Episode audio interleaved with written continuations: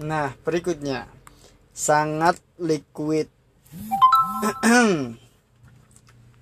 Disebut high volatility karena nilai transaksi di pasar forex dibilang lumayan besar. Umumnya di forex market ada beberapa pihak yang terlibat dalam perdagangan di antaranya Pemerintah valuta asing dibutuhkan untuk membayar utang, menerima pinjaman, dan kebutuhan lainnya.